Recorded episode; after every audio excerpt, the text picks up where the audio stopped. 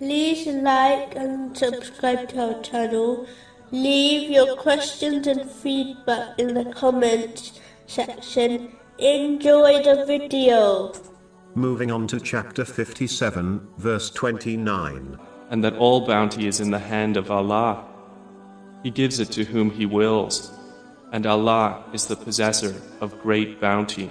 It is important to understand that nothing in the universe, from the fluttering of a leaf to the sun rising, occurs without the choice and will of Allah, the Exalted. And if the entire creation tried to make something happen, such as harming someone, they would not be able to achieve it if Allah, the Exalted, did not allow it to occur. Similarly, if the entire creation desired to provide someone with benefit, they would not be able to, unless Allah, the Exalted, so willed. This has been advised in a narration found in Jami R. Tirmizi, number 2516. Therefore, a Muslim should remain steadfast in the sincere obedience of Allah, the Exalted, by fulfilling His commands, refraining from His prohibitions, and being patient with destiny, according to the traditions of the Holy Prophet Muhammad, peace and blessings be upon him, as only He alone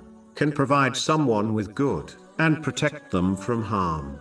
Allah, the Exalted, is the one who is infinitely bountiful, and bestows favors and blessings, without recompense or external cause. He gives generously, without being asked. The Muslim, who understands this divine name, will always seek bounty and blessings from Allah, the Exalted, as they know, the bestower loves to be asked. This is confirmed in a narration found in Jami R. Tirmizi 3571. But it is important to note, the one who seeks bounty from the bestower should know it is not gained by disobeying him. When a Muslim truly understands that all blessings have been given by the bestower, they will show true gratitude to him. This is when one uses all the blessings they possess, according to the pleasure of Allah, the Exalted. This leads to an increase in blessings chapter 14, verse 7.